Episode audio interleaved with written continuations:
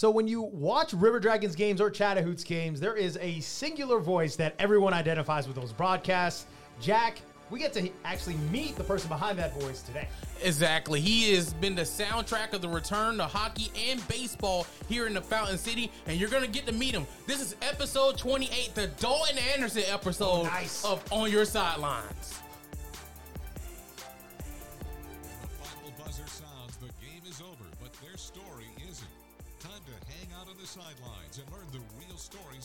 Sports icons. Welcome to the On Your Sidelines podcast with the News 3 sports team.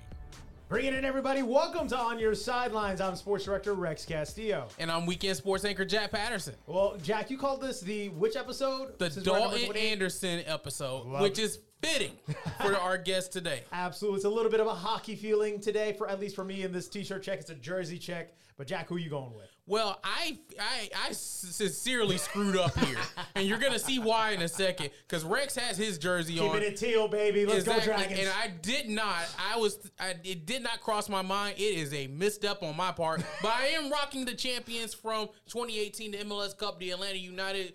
Always unite and conquer with the five stripes. Yup. Rex, you're rocking a team locally here, but you're also rocking yourself, which is a definite flex. I just, I absolutely love this jersey. If I ever get another hockey jersey, it will be a close second to this. But a man who knows all about this team and the Chattahoots, let's bring in Zach DeBozar. Thank you so much for joining us, my friend. Hey guys, how we doing? I am also rocking a jersey, but it's with, it. it's with my nickname on the back. It's the broadcaster, not the Bozard. That's- which ironically is a longer nameplate. I don't know if people have realized that. The broadcaster is 13, the Bozard is 12. Wow. and they and they still let me do that on all the I'm getting, ready, I'm getting ready to say you really pushing that letter limit, aren't you? They really are. At a certain point, I'm going to get the Saltalamacchia, the little, uh, you know, the the, the curve uni- all, the- all the around. Just- rainbow? yeah, just just do a full circle around my number. There you go. And by the way, to fully add in how much Jack might have messed up, Oh, boy. he was the one who booked me. Attaboy. Exactly. Jack was the one who booked me. and was This like, was your idea, guy. I, I, listen, I everybody likes to think I'm perfect inside these inside this building. He's close to it. I'm not. Jack I'm is not. also the leading hockey fan. He's bringing me into this and also bringing me along with being a hockey fan is Zach and, and the great call. Zach, let's let's start it off though. How did you get into to hockey first of all? So I've loved hockey from a very young age. Um, as people can usually tell by my accent or lack thereof, I am not from the deep south at Right. all. Um, actually, I really wonder if you know I were to move to an area where people don't know me at all, what they would consider my accent to be. Because I lived in the Midwest for pretty much my entire life. Grew up and born in Michigan. Uh, went to school out there, and literally my first uh, venture out of the state in terms of full time work was hockey in the South from Carolina now here to Columbus. Um, but just growing up in Michigan from you know a very young age, just got introduced to the sport. And around the time I was growing up, the Detroit Red Wings were in the middle of their dynasty, just Right. being phenomenal.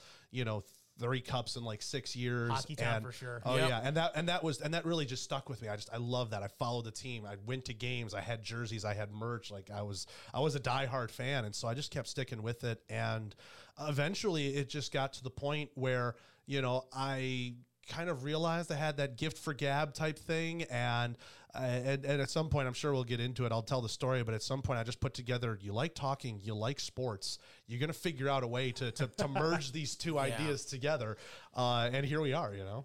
I gotta ask, who was your favorite Red, Red Wing player?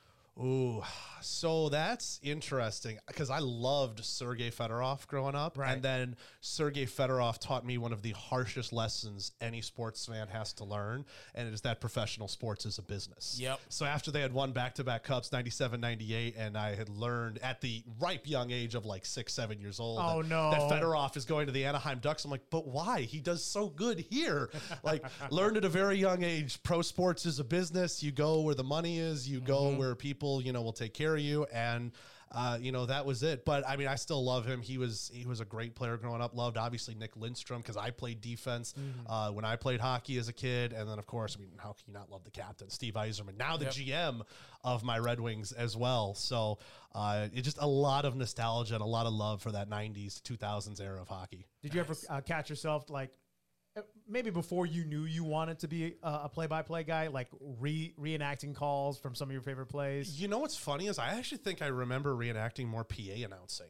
Really? than I did because uh, just you know going to the old Joe Louis Arena and just getting that you know sense of the game, sense of the atmosphere. The PA announcer is what is what I heard of more. Um, so I think y- young Zach wanted to mimic that more, and then as I got older. I remember because remember the NHL used to be really messed up with its alignment. The Detroit Red Yep. Wings in the Eastern Time Zone used to be in the Western Conference, they so were. they had to make multiple trips out Yeah. west. And again, me being a young preteen, I I think I probably developed it doing this. I would, you know, bedtime is 9, 10 o'clock or Right. whatever, but that's when games start. Detroit plays in Edmonton at 10 o'clock, mom. Come on. um, but I would sneak a radio, whether it's one of those little, like, tiny, like, first edition radio slash MP3 players or try and, like, take the little one from the kitchen and I would tune the game to the frequency and I'd listen to it real low and just do that and probably until I fell asleep. Who knows when? It'd be super groggy the next day for school. But I think that might be where it eventually came from. Is just at some point, you know, listening on the radio, not being able to have that, and you know, Ken Kal and Paul Woods were the Red Wings play-by-play, and they still are. Um, but just growing up, like listening to that as I fell asleep, trying to stay in tune with my team, I think is really where I developed the love for it because it was just such a cool way to do it, and I felt like you know such a rebel sneaking on my parents. I, I know that feeling. I have a similar story. Listening to Scott Miller call CSU games, so I'm right there with you. there you go. Um, so uh, when you when you see this is becoming a possibility, you're leaving Michigan to go to Carolina. Was there a part of you like, does hockey even work in the South? So hold before we even get to that. What's interesting is so when I was in college, and this is funny because I had uh, I, I had this realization of how much you know. You hear the cliche, you know, college changes people, right? Okay. You, you you you you go in one way and you leave a different way, and how you leave, you know, whatever you insert your own storyline there. But Yeah. for me, uh, it was funny. I was one year out of college in Lansing, Michigan on the radio. But the reason how I knew I had shifted things in college to really diving into this hard is because uh, I met up with this. I met up with this person who was a uh, a, a percussionist because I was in the drum line. I did a whole bunch of music throughout school, and according to people that I was in drum lines and percussion sections with in my junior year and high, senior year of high school, I was going off to college and I was going to be this music guy, right? I was going to be like music theory, music major. I was going to find all this and I loved it. I still love it. Don't get me wrong, but uh, one year into Grand Valley, and I just had some things. I was like, you know what? I, I, music might be a little much.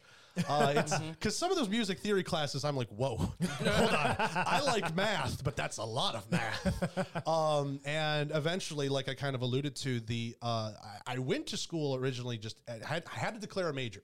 Parents said you have to declare a major. You cannot go in undecided. Now there was another reason for that, but had to go in declaring a major, and I kind of just skimmed through, and I was like, communications is vague enough where I can figure out what I want to do, and I will adjust my major as needed from there. So I took the first year taking gen eds, kind of delving into it, but also having that eye towards music, and I'm glad I didn't really commit to that right away because mm. that would have been much harder, much more of a tangle to get out of, and. uh on my first semester of sophomore year, I want to say, yeah, it, it was roughly the start of sophomore year. Um, I went and went and checked my email one day. I was just kind of floating through, didn't know what I wanted to do. The music thing wasn't going to pan out. I had this communications major. I was almost done with my gen eds. I'm like, I got to figure this out. Right. And my communications uh, advisor had sent an email to all of her advisees, but this one just stuck to me. It was, hey, the student radio station is looking for help. We're looking for hosts. We're looking for producers, editors, sales, whatever, you name it, right? They were just looking for bodies, right? Yeah. And I was like, huh. And that's where it clicked. I like sports. I like talking. We're to figure this out, right? I went to my first student radio meeting uh, in, I think, like December, or January of my sophomore year absolutely loved it and from there just went on to just i'm to do this as long as i can and and see how much fun i can have while doing it so from being just a random ga member that sophomore year i was co-sports director to sports director through junior year and then by my senior year i was a student general manager so i think that like the seeds were already there but college really shifted that for me in the way that i'm pretty happy with so far So it's, you just went into like full gear at Yeah. that point. You Yeah. like, pedal to the metal once you got into that radio station. Well, it's funny because, you know, a lot of people say, oh, I'm going to go to college. I'm, I'm going to have the time of my life. I'm going to figure it out. And it's like, I could do that. But at the same time, college is expensive. Yeah. Very and if expensive. you don't want to, you know, keep paying it for a long while, like, you know, I, I was fortunate enough that if I got through in a certain amount of time, that I wouldn't have to worry too much about, you know, the post college stressors, uh, if you will. And so I knew I was like, I'm here to have fun, but I'm also here to do a job because I do not have, you know, the time. Like I can't take that super senior lap. You Yeah. know, I, I got to really go through. And so one year, 25% into my timeline, and I have no idea just what in the world I am doing. I'm like, all right, you got to figure this out because, like, I had a girlfriend on campus, and, like, everything was nice. Like, I had my own little life out there, mm-hmm. but I didn't know what my life was. And so, jumping into this, I'm like, hey, this seems to make sense for you. Let's go at it. And then it just had some fun. Fun fact the first ever game I broadcasted, and I have to look up the date. Um, but it was Grand Valley versus I want to say Tiffin women's lacrosse. It was at it was at the varsity level, but yeah, Got you, you. want to talk about obscure sports? It was at the Yeah. varsity level, but that was it, and I I dove into it because I think I think I got the assignment because they were like, all right, let's see if this guy really wants to do this. That's- Because they you know they, what? they want to test all the first year guys. Let's just give them one of the most like obscure. Like if you really love this, you're gonna go at. And I did. I made flashcards. I learned the rules. Women's versus men's lacrosse is such a different game. Really? I barely knew men's lacrosse, And let then- alone knowing women's lacrosse. And I'm like, whoa, this is different. And but I figured it out. Had was on the call. There might have been six parents that were listening on the student radio station, all for the opposing team. But Oh, man. I, but man, I had the most fun when I got off the call from that, and the board op was like, "Hey, you did pretty good." And I'm like, "Yeah." I did do pretty good. I didn't suck. Look at I- that. exactly. And I've just I've rolled with that, and now you know whether I'm here or wherever I'm at next season, because I think 12, 2012, 2013 was the uh, the sophomore year where I, I called Yeah. that one game. So I'll do ten years of sports broadcasting in some way, Wow. as long as I'm tied in with the team next year, which is crazy to think because I'm not even thirty, but at the same time I'm so close to thirty, it scares me. It's not that bad when you get here. Believe it. Believe yeah, I know, I, I know who I'm talking to with it, but it's my am, own I am- internal I like am, fright. I am literally two weeks away. So yeah, you'll be fine. You know, things things will start randomly hurting. So that that's That- awesome. that They is already already do. started. They already that do. started already. That's not new. Just why does my right right ankle hurt? Just because. Just because it's Tuesday, your right ankle hurts. Um, Why does my shoulder hurt? You slept wrong. you I can wrong. do that. Yeah, yeah, you can do that. Wa- watch that. Eating eating a milkshake now. Yeah, it's gonna take a year to get off. Um, but- Fantastic. But, at the same time, though, I think that is it shows a tremendous amount of focus and dedication to just chase it. Ten years after women's lacrosse, my first thing that I ever covered in sports for the student newspaper, very which was very funny. Kind of find your way into these things. Women's volleyball mm-hmm. at UTSA, and also found out that volleyball players are legit crazy athletes. Mm-hmm. Don't ever like. Get I way of that. loved volleyball. I, I was actually kind of upset that Michigan and the MHSAA doesn't have a, a volleyball like, thing for their school. Well, What? you got to remember the regionality of it. Point you taken. know? True. Like we have cross country skiing for a high school sport. I don't think you have that down Yeah, here. yeah, that's very fair. quite. That's very fair. So it's one of those things where it's obviously regionalized, but I loved it because I played a little bit of volleyball, like just just you know here and there. Yeah. Like there was like a little inter school league where Sure. it wasn't serious, but I just I had so much fun with that. And yeah, volleyball that's something people don't think about, but like yeah, they're crazy athletic and like. You have to be crazy to play as many points as they do, and just Yes. you know really go at it. It's the same tennis player vibe, but tennis players are, are soloists. that would this one. Yeah. Yes. T- tennis players are a lot of soloists, so it's a lot of internal stuff. Man, you spend a lot of time on the court with the same people, and like you got to go through a battle if it's five sets. Or Oh it's monstrous. So, and you're, you're you found your momentum. You found what you wanted to do in college. When did the River Dragons or the Carolina opportunity come up? So the Carolina opportunity came up actually because uh, I didn't get into sports right away out of college. I was fortunate enough to be hired out of college in the field that I want. I mean, how many times do you hear stories? I got this degree, but I'm, I'm doing this. Yeah, I was exactly. fortunate enough. Um, I won a couple of awards for play-by-play while I was in college with the Michigan Association of Broadcasters. course. so that was thank To you. the shock of nobody. So, so that was pretty cool. And we went to all these career fairs and part of it. And I actually struck up a conversation with a couple of people from Lansing, Michigan, who uh, own the, and I think it still is, the Town Square Media uh, group that was there. And they had about six stations, and there was a sports format that was there. And I basically said, "Hey, I'm into sports. I've got this play-by-play medal. I'm, I'm, I'm pretty good." And they're like, "Well, can you do production?" I'm like, "Yeah, I've done production before." And uh, eventually worked out. Like I, I graduated in May, and in June, I actually got like a 48 hour or 72 hour warning. Basically, it was like, "Hey, your paperwork finally pushed through. We're hiring you. We need you here in the next two to three days." And I'm like, "Oh, well, let's just upend my life." and here was the worst part about that: it was a morning show. Oh, It It no. was, it was sports radio six to nine in the morning. And I remember a month out of college, the senior year, where I've got it. I've got a, I think I've got a job offer in hand. I'm in the last classes that I really enjoyed, knocking them out. I wrote my last 15 page paper like a week and a half before classes ended. I am just skating through. Right. I am such a night owl. And then they're like, "Hey, 6 a.m." I'm like, "Ugh, Why? and then two months in, they do a schedule rearrange, and now it's on the PM drive, three to six. And I'm like, well, that's better. But over the say course that's of three, better. but over the course of three months, I had altered my sleep schedule so like crazy. And you guys could sympathize with that because you know the early morning news, the late the late night show. That shows. was me in my past life working in production. And so that's just, you know, I had that taste for about three months and then uh, eventually got moved to traffic reporting, where it's where I got my real first taste of this is my own on air segment. It was only like 15 seconds, like three or four times Right. an hour, but people started to recognize me, recognize my voice. And I'm like, all right, that's. That's pretty cool. And throughout the way, I was also trying to pick up as many play-by-play reps as I can. High school football, high school basketball in the mid-Michigan area.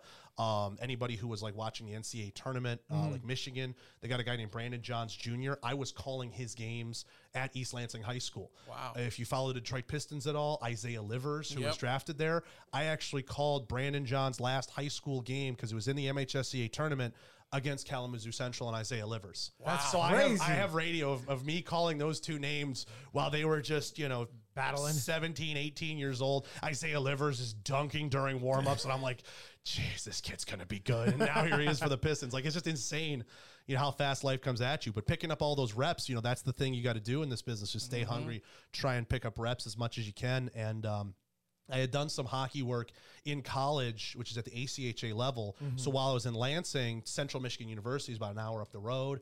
And uh, I got in contact there. They had a student radio network that was just covering the hockey games. And basically, they put out a flyer. It was like, hey, we need help if you know students are during exams if it's a road trip we can't book anybody for we're looking to outsource some stuff to get help.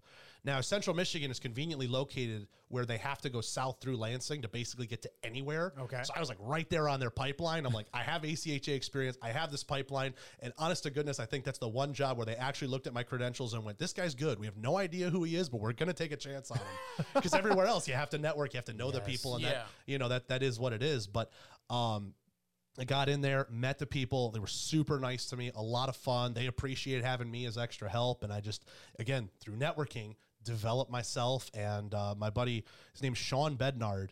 Um, he and I became really good friends. And as we were, as he was graduating out of college and I was finishing my second to third year in Lansing, which by the way, I thought was like one, maybe two year stop. I'm into year three and I'm like having a bit of a crisis, like, uh oh, it's something, but you know, y- these things take time. You never can plan them out, how things happen for you, where you're going to be. Um, but basically, talking with him, learned it out, got through some networking, and that's actually through him is how I met Scott Brand, who was the general manager of the Thunderbirds at the time. Got an interview with him, and uh, was offered the position. And then July of 2018, uh, chapters of my life said, "Hey, you're done in Michigan. Time to go head south." And then a year later, time to go head further south. So let's talk about when you get to Winston Salem, you you become the voice of the Carolina Thunderbirds. You know, obviously your biggest you know stop to date at that point in your career. What was it like? You know, getting there and you know starting to kind of create your niche there. I mean, the first, uh, what was funny was, is I was supposed to start like July 1st, right? And I was having some trouble like organizing a move, and my parents were going to help me get down there and all that. We just set schedules, and it was like, hey, uh, let me push this back a little bit. It was the July 4th holiday. They were like, all right, that's fine. But we did end up getting down there, I think like July like 2nd or 3rd, and had my apartment all set up, which was nice. And then it became real. But again, I had never been to Winston Salem before. I walked in, I saw the arena. It's this little 3,000 seater. It literally looks like a barn. Like it doesn't have rafters like you'd expect. it is a it is a triangle, you know, type uh type ceiling. Yeah, and it's it's just very much it just looks like old school hockey. And I looked and I was looking around. They didn't have the ice in yet, so I'm walking on the concrete where the ice is going to be, just kind of getting that feeling, staring around. I saw my booth and I'm like, holy cow! Like this is it. Like I've I've made it. Like so many people want to be in the position that I'm in right now, and that's just one thing that's really like really fueled me to keep going wherever it is, and, and you know try and take eh, tackle every broadcast with the level that I do. Um, so from that moment, I was like, wow, that's it. You've made it. And then from July, boom, into October, you've got three, four months to acclimate yourself, get, you know, whatever you need up for, you know, pre show and all the other things that go into being in one of these positions. And then uh, I want to say it was like October, uh, late October, like 25th or 26th, whatever, first ever game at the Winston-Salem Fairgrounds Annex against Port Huron. And I actually recently looked back at the film. The first ever pro goal I called was at one time River Dragon but at that time, Port Huron Prowler, Yanni Lirakos, which I thought was I thought that was a very interesting fun fact because I would have I would have sworn it was a Carolina goal, but no, first ever goal call anyone heard out of me was like ah, he scores, and, and, they're like, oh, does this guy suck? Is he not? Does he like not get excited about hockey? I'm like, no, I didn't get excited because the wrong team scored Right. for my Exactly. network, you know. But eventually I figured it out, and actually another River Dragon, Josh Petrantonio, I think he ended up scoring the game winner. It was this absurd like tip through the legs, put it like roof of the net, and I'm just like this is the level of hockey I'm seeing down here. And well, I was a I was a bright eyed rookie at that point, Fair. but still, uh, it was just it was very cool and just went through that season. And that year was just unbelievable for Carolina. It still set so many different records 150 points in a three point system 150 points still a lot um, all the goals they scored the longest winning streak in fed history just so much and then obviously winning the championship in my first year like that's That's not bad. it's not That's a great way to start. it- but you know what? It's kind of like spoiled me because you know it's. I, I almost want to call it the LeBron James effect. How LeBron James is like, I don't know anything else other than the finals. Right. And I'm not saying I'm like that, but if you consider it, this is going to be my fourth year. You're right. Of pro hockey, You're River Dragons right. are in the playoffs. We won the Ignite Cup last year. Won the Commissioner's Cup with the Thunderbirds. The only year in the middle was the year we didn't play playoffs. I'm like, I'm not trying to associate the comparisons, you've but never I'm just not won a title. I'm just used to these deep playoff runs. That's why I'm just so excited once again for the playoffs coming Scott, up here. keep Zach. Scott, keep Zach. This is a good luck charm. What was your first impression of Scott Brand? oh man, it was. I tell you what, I, it was on the phone during the interview with him, and I. It, it was one of those things like you, you ever do a job interview and you're like things are going well. Yeah. I know it because But you don't want to say anything. Right, but you you you make that uh, you make that point in your mind where we've gone from business talk, hello, my name is Scott, to hey, how you doing? You know that sort of thing.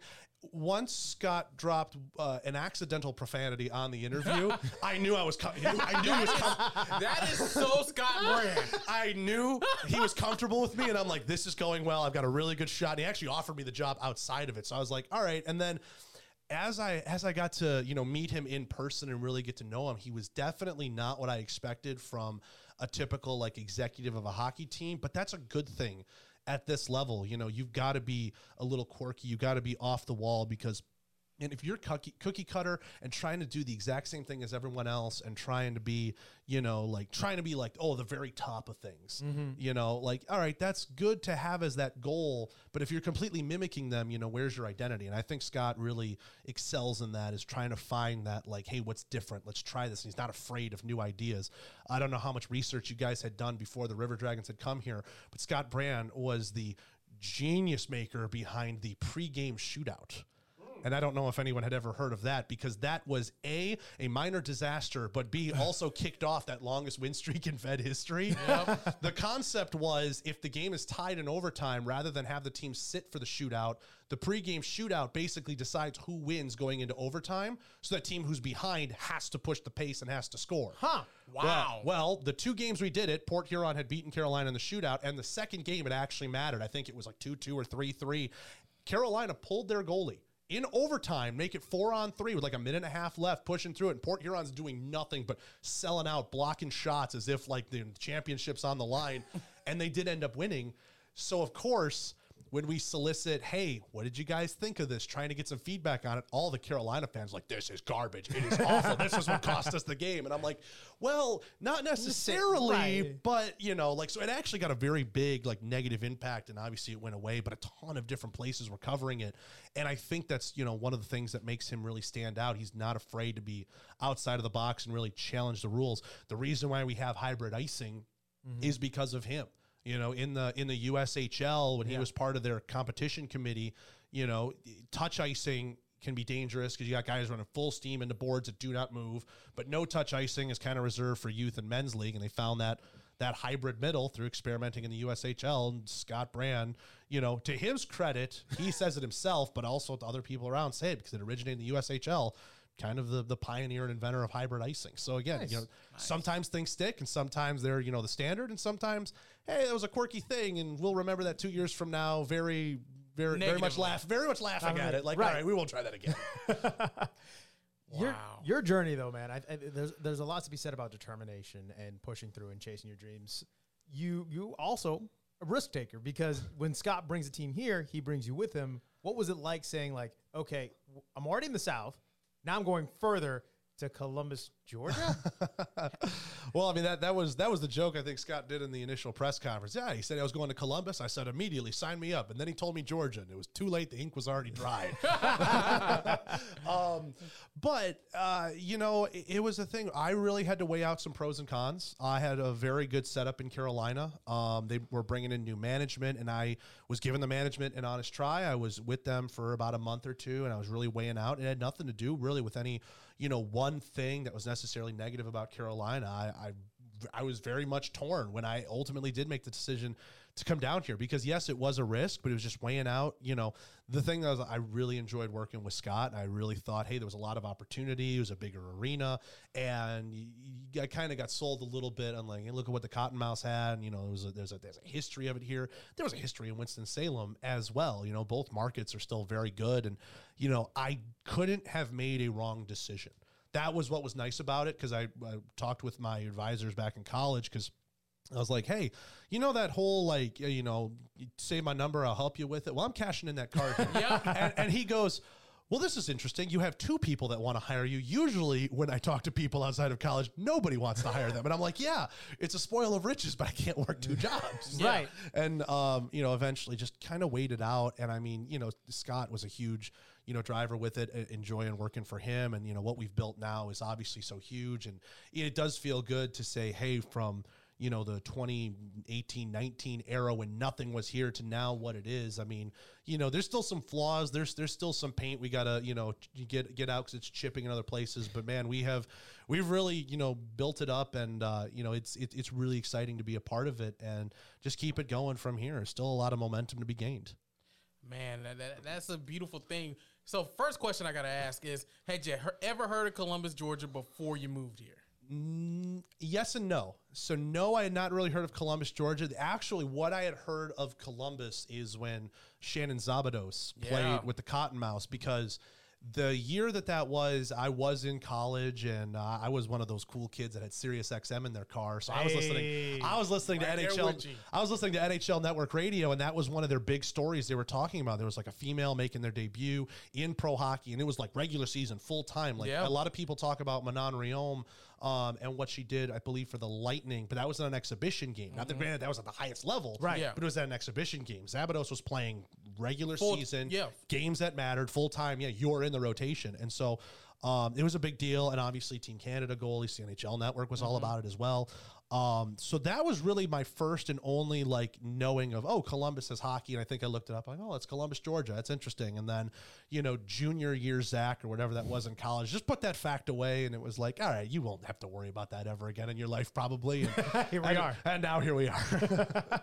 And when you when you first get down here and you start, you know, kind it's hot. Well, It's hot and it's awful. You and I- first things. Well, because I moved here in July.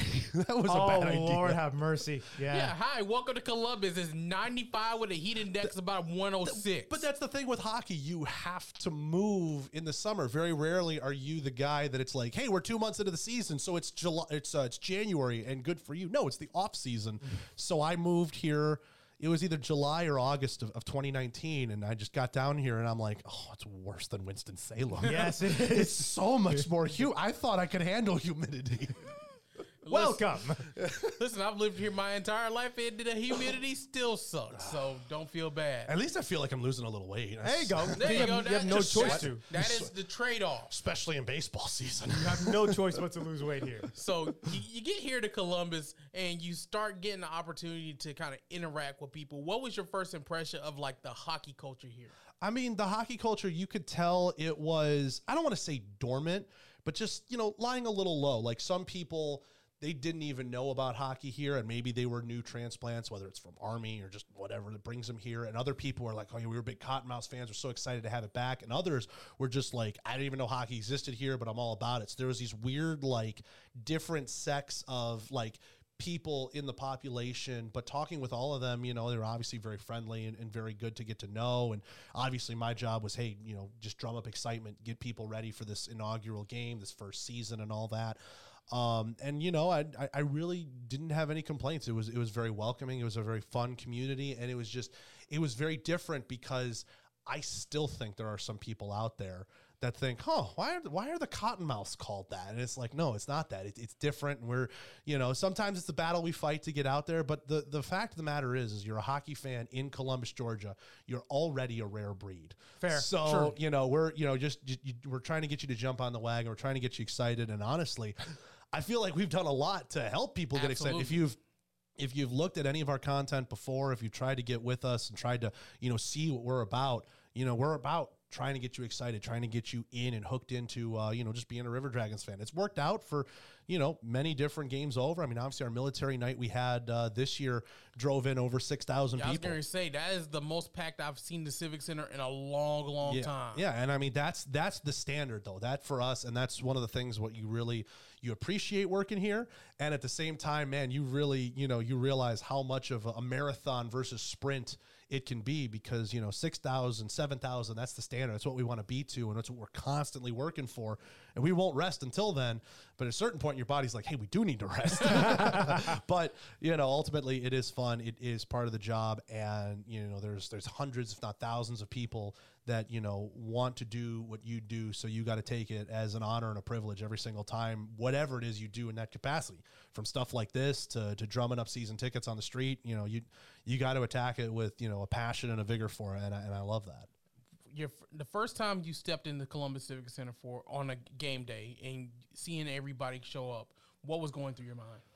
Well, if I remember right, actually, our first game was in Delaware. Yeah. Um, so that was, you know, first game as a River Dragon really allowed me to just be in a, I don't want to say a comfortable environment, but like when you're in Winston Salem with 3,000 people a night and you know what your building looks like and all that. and I'm not trying to knock Delaware here, but they're a tiny rink. Yeah, So so I what, got uh, there. it's got a capacity the- of 600. yeah, and I'm I'm not concerned about the fans, and I'm not concerned about this. All I'm concerned about is how do I make this new equipment work? Because I, I was used to my setup in Winston, and I got some new toys here in Columbus. And I'm like, ooh, I got to do that and make sure this. So, really, my first games was a lot of like learning on the fly, but eventually we got it figured out. And by the time we got to those first home games, uh, it was against Elmira. It was it was a blast. Just seeing people, you could tell they were excited. They were getting loud for every little thing. But the problem was, is nobody dropped the gloves in those in that first weekend at home. And when I tell you the just different breed of Southern hockey fans that I realized running the social media accounts, just getting DMs on Facebook and Instagram, that was a terrible game. There were no fights. And I'm like, sir, we won in a shootout. We won in a shootout. It was like Jay Krupp like established himself Yes. as like, oh man, he's gonna be a guy. He scored two goals in the shootout. It was awesome. There were no fights. I was so upset. I'm like, all right, we'll work on the fights. I think Boom, we, we ran across Boom Boom um, at practice, and he we talked to him about that after about that. He's like, "Yeah, if there are this many people here, I'm bleeping fighting." Like, well, you know, it's it's different because it, it's a new team, right? If this was the Cottonmouths, right, and I think there was like some veterans there. Remember, this is an expansion draft. Yes. this is an entirely new team. Like y- you'll have like a lot of people talk, and I'm I'm a part of it. That Carolina core that inserted themselves Yes. to become Columbus, but like there was pieces from Watertown, pieces from Danville. It's like any expansion draft. There mm-hmm. are this mishmash of players together. So like that culture was still being you know refined, and obviously everyone knows, hey, it's a big crowd. Let's go put on a show, but. To be quite honest with you, I don't think anyone really knew who the fighter was on that team. That's a good point. That particular lineup. Like if you look at the lineup on that particular November game, you would look through. I'm pretty sure Edgar Ozelinch was on the team, so you could say, "Oh yeah, he was the fighter." But like Ozelinch fights when you know you've wronged one of his teammates, and I, I, I think the showy fighter, when you look at that, is like a Justin Schmidt type right now. Right. I don't think anybody knew on that lineup like who was the showy fighter guy? Gotcha. You know, To so may- bring that excitement. So may, maybe that was it. Maybe it was like, hey, they're just focused on winning their first home games at home. I don't know because ultimately it is a results based business. Right. But yeah, you do need to, to pander to the fans, and I, I thought that was. I thought that was just so interesting. Like my first game, all right, we won because we lost the first one in overtime, then we won in a shootout. First home weekend done, and that's what we got. I was like, huh, that's interesting feedback, but okay. What do you think of Boom Boom when you first met him? uh, Boom Boom was a delight. He was he was very welcoming, very much like you could tell he more than anybody was so excited to have hockey back. Like what it meant to him, like every little bit of like hockey love in the community that I had established was all glued together in this one person in Jerome. And I mean, he still loves it. You know, every day you can Oh, just, you can much just tell he's just you know he's so happy to be at the rink. You know, this is this is where he's called home now.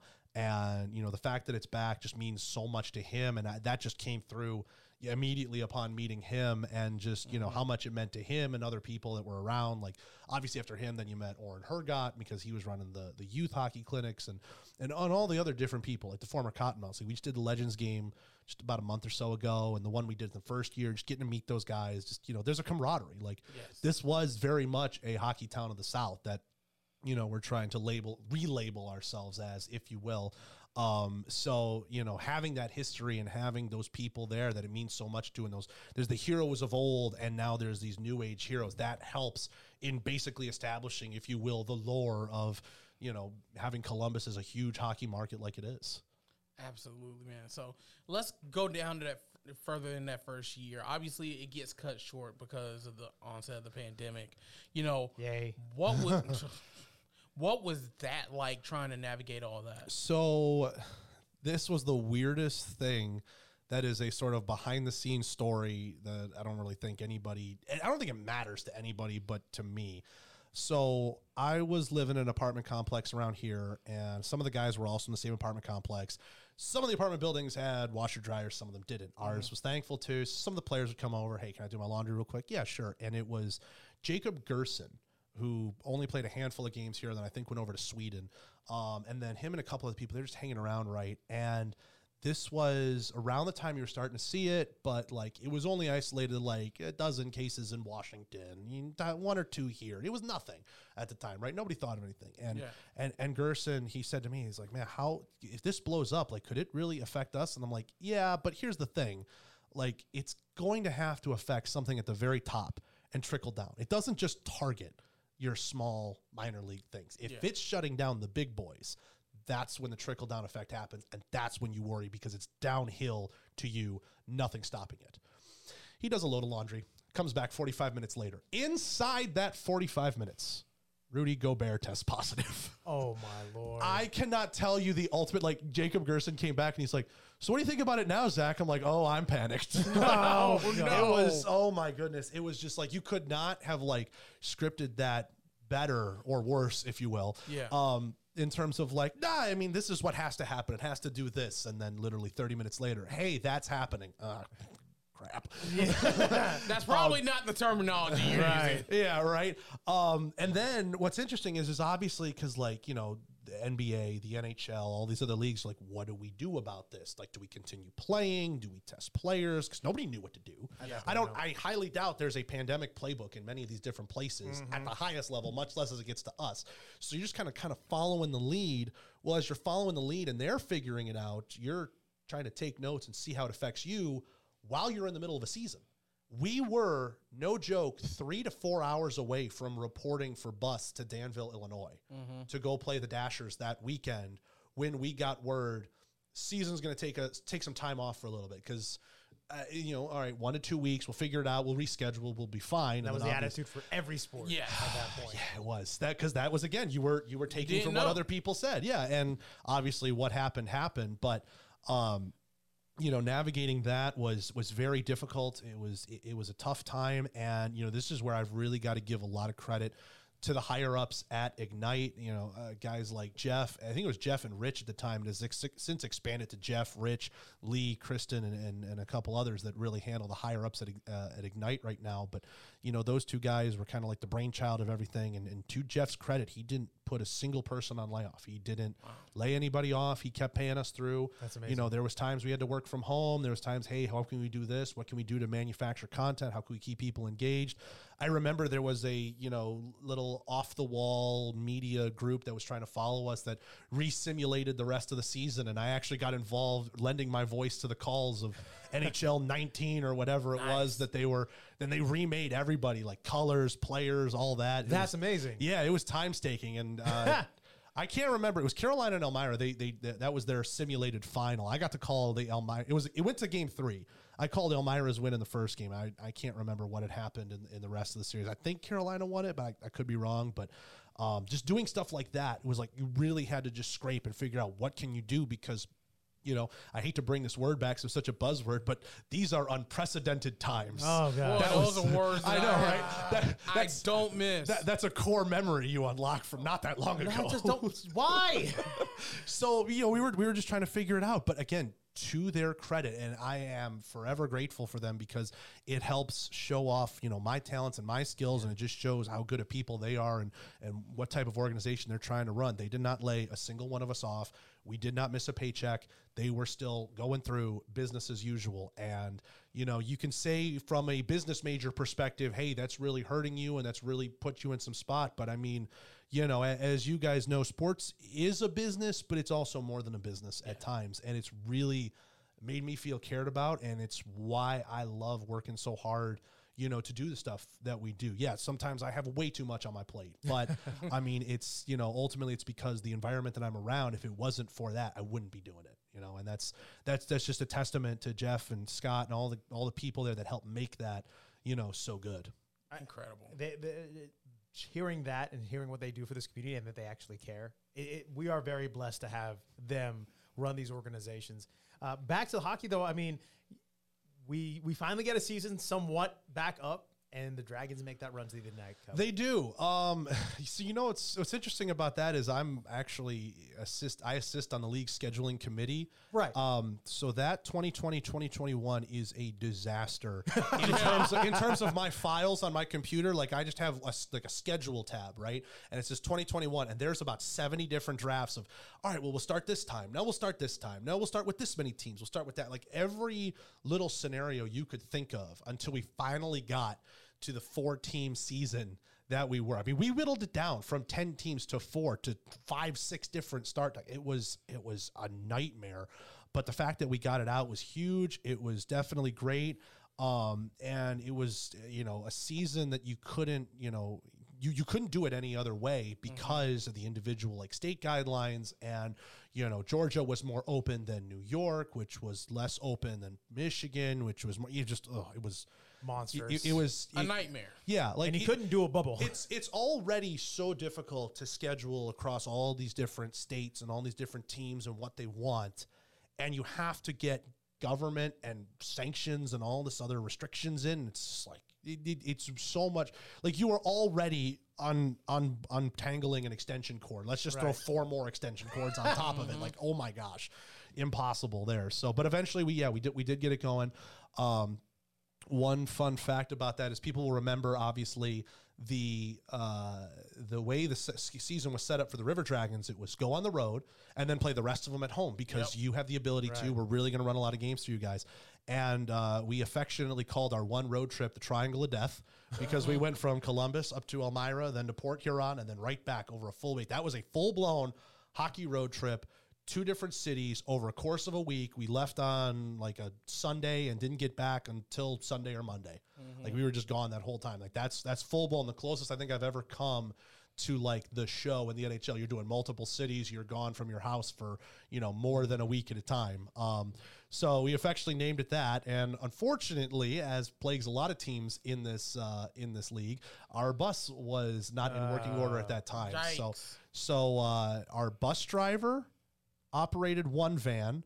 I operated another van, and then Jerome took his truck and had the trailer with all the gear hooked up to it. So that thing was guzzling gas like crazy. Um, on the entire shift, I had to do some work up to Elmira. So the guys kind of rotated like assistant coaches, other people were helping out. Um, and then I missed one shift after that, somewhere in like Kentucky, Tennessee, on the way back down. Our bus driver missed that same shift, but otherwise he did everything. Jerome Bechard did not miss a shift on the Triangle of Death. Wow. Like when you talk about that man's dedication to hockey, it is insane what he did on that particular trip.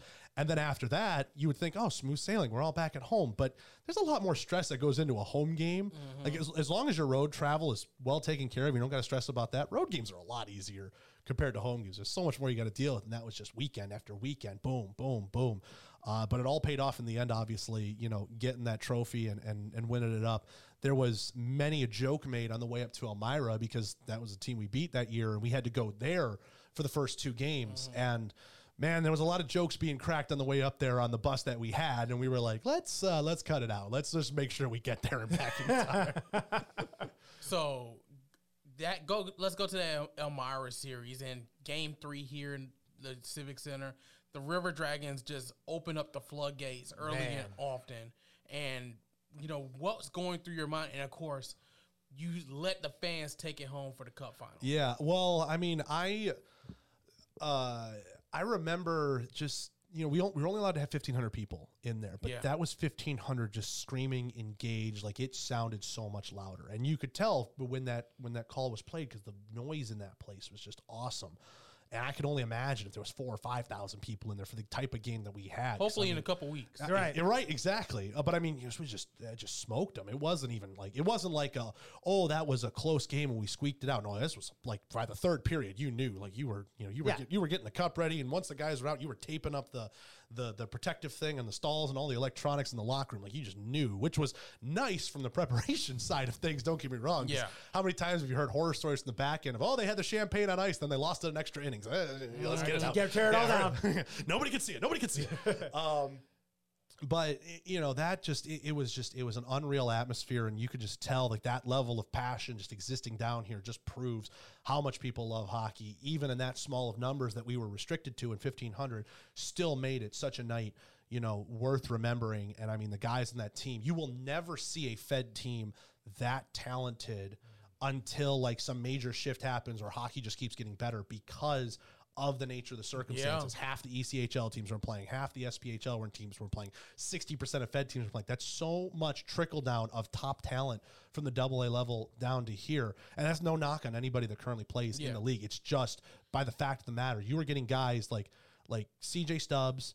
Uh, I'm trying to think who else was on that team that's played in the ECHL this season. CJ Hayes, um, Wyatt Trumbly. Like these were guys that were in the ECHL this season that played on that team. And you're like, wow. Mm-hmm. Like that that's the level of talent that you had for that one special season and it's commemorated with that cup and that banner. Ah, incredible, man. So we get through to the cup, we get the championship, but now a new challenge with the Columbus Chattahoochs. Because you didn't have enough to do already, Zach. Uh, unfortunately, no.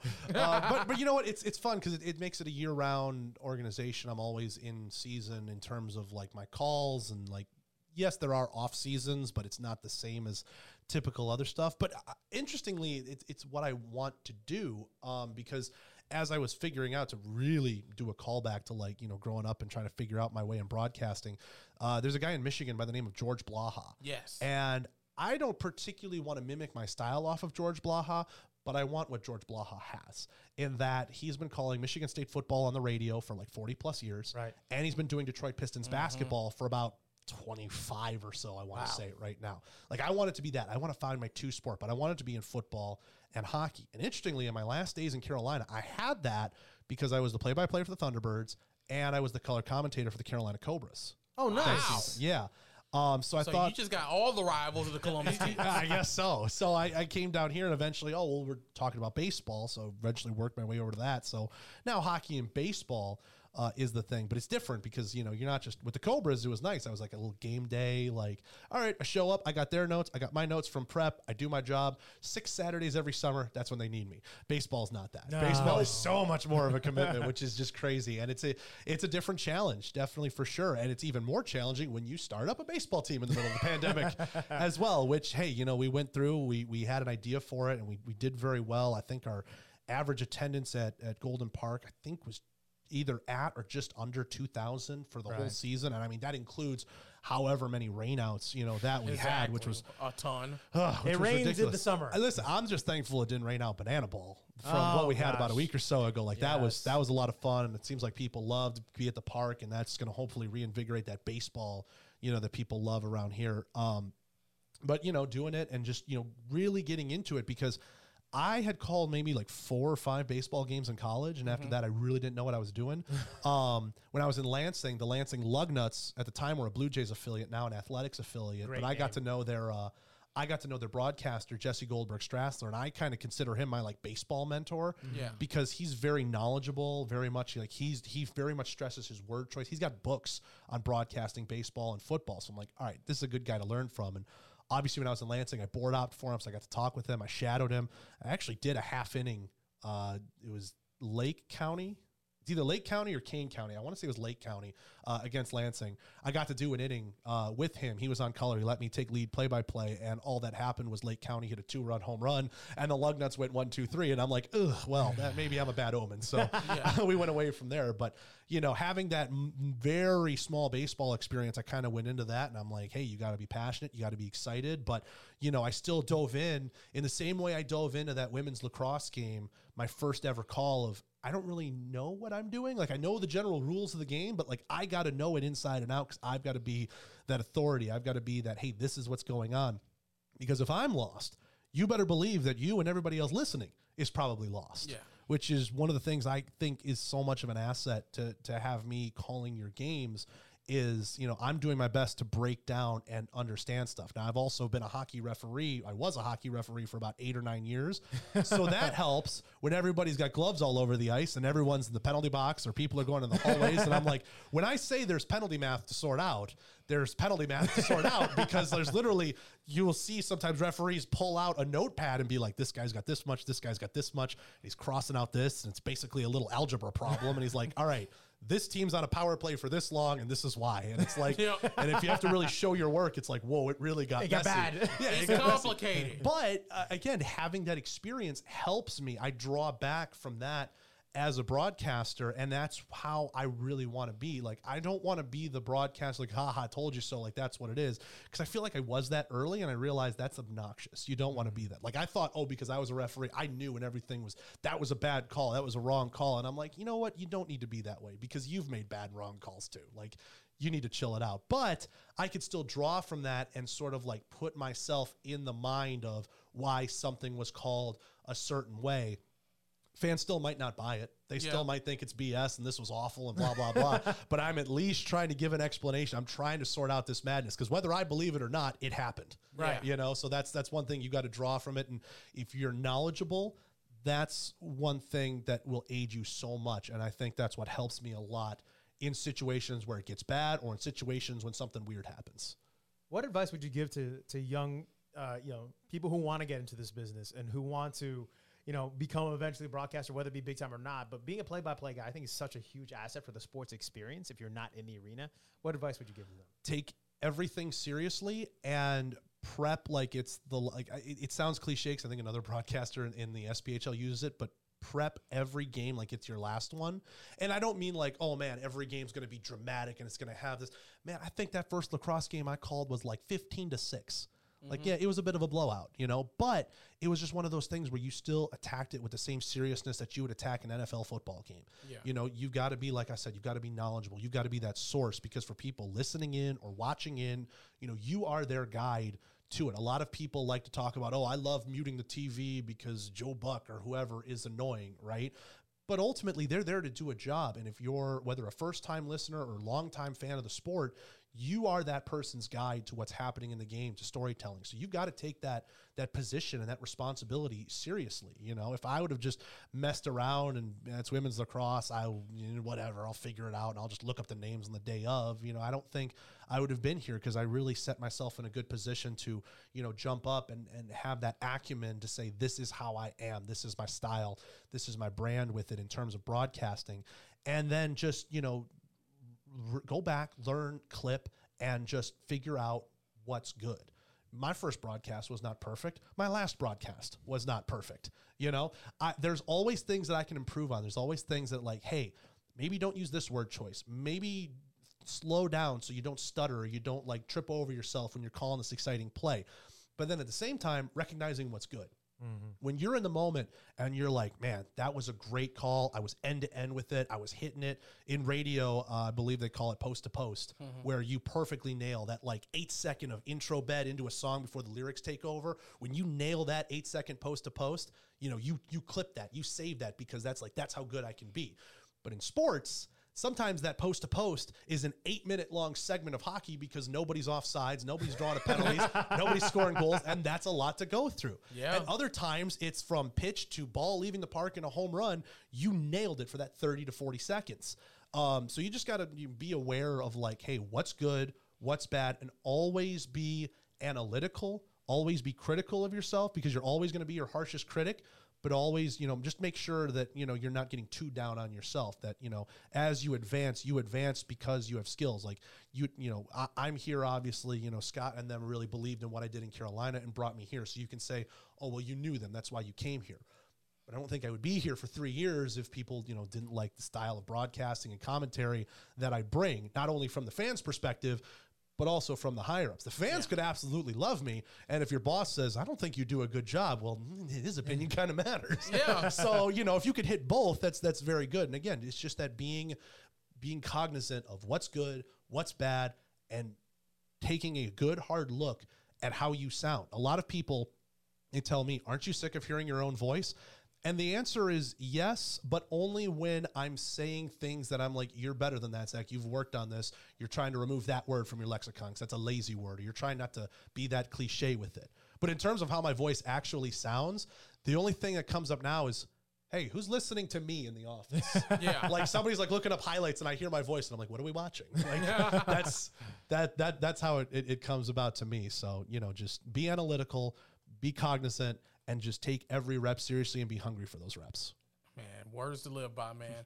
Uh, do you have a favorite call in your career? Of, of mine or Yeah, just in of your- general? well, you know what? How about both? Because I'm interested to hear, you know, maybe a favorite call you have outside of yours as well. So of mine, man, there's there's a lot that stand out. Obviously, you look at the big moments. I truthfully like my Columbus championship call better than my Carolina call, but Okay. it's because I grew up between those two to three years, uh, or those two years, I think, of, of the calls. And also, the Carolina one happened in overtime in a road facility, hostile environment. Like it's just you, you were. I was just ballistic. I was just losing my mind, and it still probably lives on in, in Carolina lore. And I love it. Don't get me wrong. I'm not like it's not like I'm ashamed of it. Um, but I just I look back at that, and I'm like, that's a guy in year one who's freaking out because his team won, and oh my gosh, like this is great. Like that's a super fan.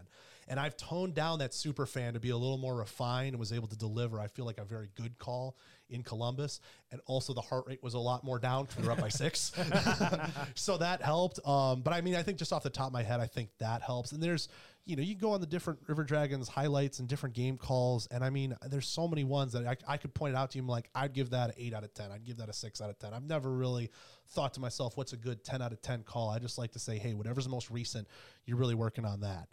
Now, in terms of what my favorite call of all time is, I've got two. We talked about one in, in the lead up to the show. Right. It was a 2003 Stanley Cup Finals. Scott Stevens basically murders Paul Kariya. Paul Kariya, literally, we watched him come back to life on live television, and then he scores a goal like a period later, and that was off the floor on the board, Paul Kariya. And that one was just phenomenal. And Gary Thorne, baby. Gary Thorne and Bill Clement, I love the NHL on E ESPN. I played the video games, I Me watched too. them, and because the Red Wings were really good in that era, I loved Gary Thorne and Bill Clement. They were good soundtracks, and it makes listening to Baltimore Orioles games very weird.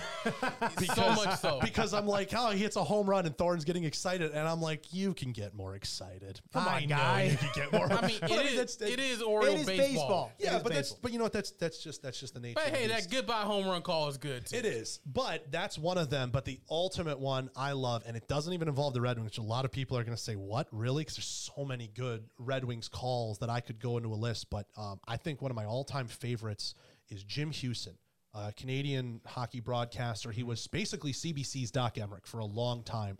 Uh, while I grew up, he just had this style. He had this voice that was just like, "This is hockey. This is a Canadian's version of hockey." And of course, growing up in Detroit, we had the Windsor station. Yeah, I was, beaming- beaming I was over- gonna ask gotcha. you, you get, to Yeah. wa- get to watch a whole bunch of hockey night in Canada. Beaming over Hockey Night in Canada, learned all the words, the Canadian national anthem. By the time I was eight, like man, it was just like I was basically a quarter Canadian growing Cultured up in elementary Zach. school. I, I was, I was cultured. and that that obviously helped in the hockey realm.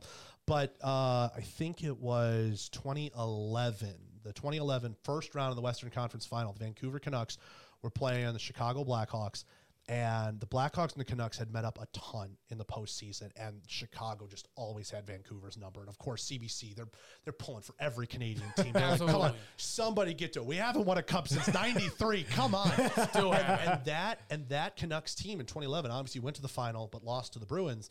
But that Canucks team was what everyone was riding on. That's when Henrik and Daniel Sedin were in their prime. Roberto Luongo was in his mm-hmm. prime. So many things were so good. And if I remember right, the Canucks were up 3 0 in that first round series, and the Hawks came back to force a game seven. And Yep. everyone's like, oh, here comes the Canucks. They're going to choke again, right? And it's game seven, it's overtime, it's in Vancouver, and Alex Burrows scores the goal, and the place is just going nuts. You just hear nothing but just audible, just excitement, just everything. Jim Hughson does the right thing. He steps aside. It's perfect. And he sets some stuff up. And then his call, it was like after however he had the days, he had the years, he had the games all lined out in perfect stats.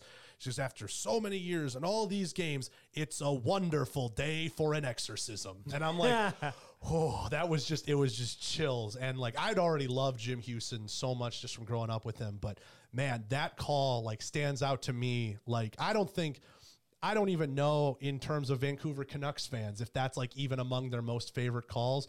But man, that one stands out to me, and I'm in no way a Canucks fan. Definitely an anti-Hawks fan, being a Red Wings guy. There it is. But I mean, just it, it just eh, man, that was just like wow. That was you couldn't have done that any more justice than it did. It was beautiful. Wow. Zach, thank you for being such a wonderful guest. Uh, we a couple more questions for you. What would you tell young Zach about what you're doing right now?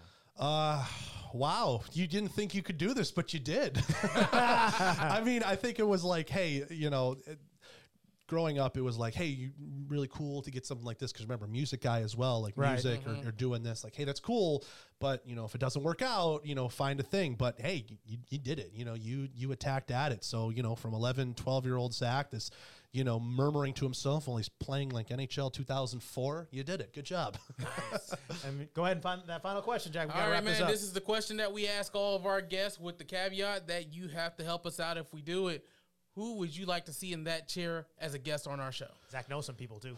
I do know some people. The problem is the the biggest one I think was like one of your first guests. Uh, The first guest. it was Scott Brand. It was the first guest. Yep. And then and you've already taken Jay Crew, but you Right. know what? I think from just definitely from a River Dragons perspective, uh, Josh Petrantonio, he has got Oh, okay. such an interesting story. Obviously, you know, he's the captain of the team. He was Mm-hmm. the captain in Carolina. He's got so many he's got so many different things. He's very interesting and he's a character too. When you really get to know him, like we come, we we're come back from Port Huron, and I mean, this was playoff mode Petro, just him messing with guys, just being different levels of sarcastic and trying to get you to trip up. Like man, he was he was wild. He's in good form, but um, he would definitely be a guy that Cool. I, I would be looking at there. And then you know what, on the baseball side of things, Okay. uh, you know, it's easy to say Steve Smith, everything he's meant for Columbus baseball around here, and I'm sure he's on your guys' list. So I'm going to give you another one.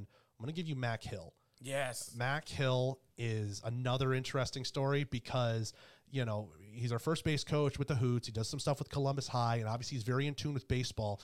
But especially this season, being an equipment manager with the River Dragons as a hired Ignite staff member, him and Kino Mora tag team the equipment manager responsibilities get a baseball guy, first a baseball coach, first base coach, Columbus baseball coach, uh, everything that he is, and just put him fish out of water right there with all those guys day in and day out in the room. And I bet you he can tell you his growth and his story with it. He was like, "Whoa, this is so different," but he's been having a blast uh, the entire time. I know for sure. So depending on which side of things you're looking at, Petrantonio is a hockey guest, and I think Mac Hill will be a good baseball guest. Two wonderful recommendations, Absolutely. Zach, and uh, from two guys here, we're a fan of yours. Yes, Doing absolutely. an excellent, excellent Thank job. you so on all much, calls, guys. Man. Well, we got to wrap this up. Zach, hang out for a little bit. Inspiration yet again found, Jack. Uh, hearing Zach with the, the amount of drive that he has so young in his career is, is amazing to see. And honestly, I feel like I got to, you know, got some more juice to continue to attack our careers and continue what we're doing here at News 3. Exactly, man. It's just it, Zach is literally one of us. he really is. He really is one, of us. Of us. He's a guy who has the same drive that we do, the same aspirations that we do in our career. So, man, it was refreshing to you know get to learn more about Zach than you know more than you see when he's on the radio or on the TV side making the calls for the River Dragons and the Chattahoots. But it is about that time to wrap Yes, things sir. up. So, Rex, as we always do, where can the people find us? Guys, thank you so much for joining us yet again. You can check us out on WRBL.com when these episodes go live. But eventually, you'll find them on Apple Podcasts, iHeartRadio, and Spotify. Just search for On Your Sidelines right there. Jack, we also try to stay active on social media. Where can they find us there? Absolutely. You can follow us on Twitter. I am at J Patterson TV. Rex is at Rex Castillo TV. What's up? We're on Facebook as well. WRBL Jack Patterson, WRBL Rex Castillo. Don't forget to follow the News 3 Sports accounts as well at WRBL Sports on Twitter, WRBL News 3 Sports on Facebook. Rex, my friend, take us home. Thank you again to Zach, and, and good luck to the River Dragons as they look to repeat and bring out another championship banner back to the Fountain City. Add a little bit to that, you know, Hockey that uh, Town of the South, baby. Hockey Town in the South repu- rep- uh, reputation, getting ready for everything that the Chattahoots will bring. They they the opening day on June June 4th, 4th. June 4th. and it's going to be a fantastic time at Golden Park, guys. Thank you so much for joining us. We'll see you next time right here on your sideline. See you in two weeks, guys.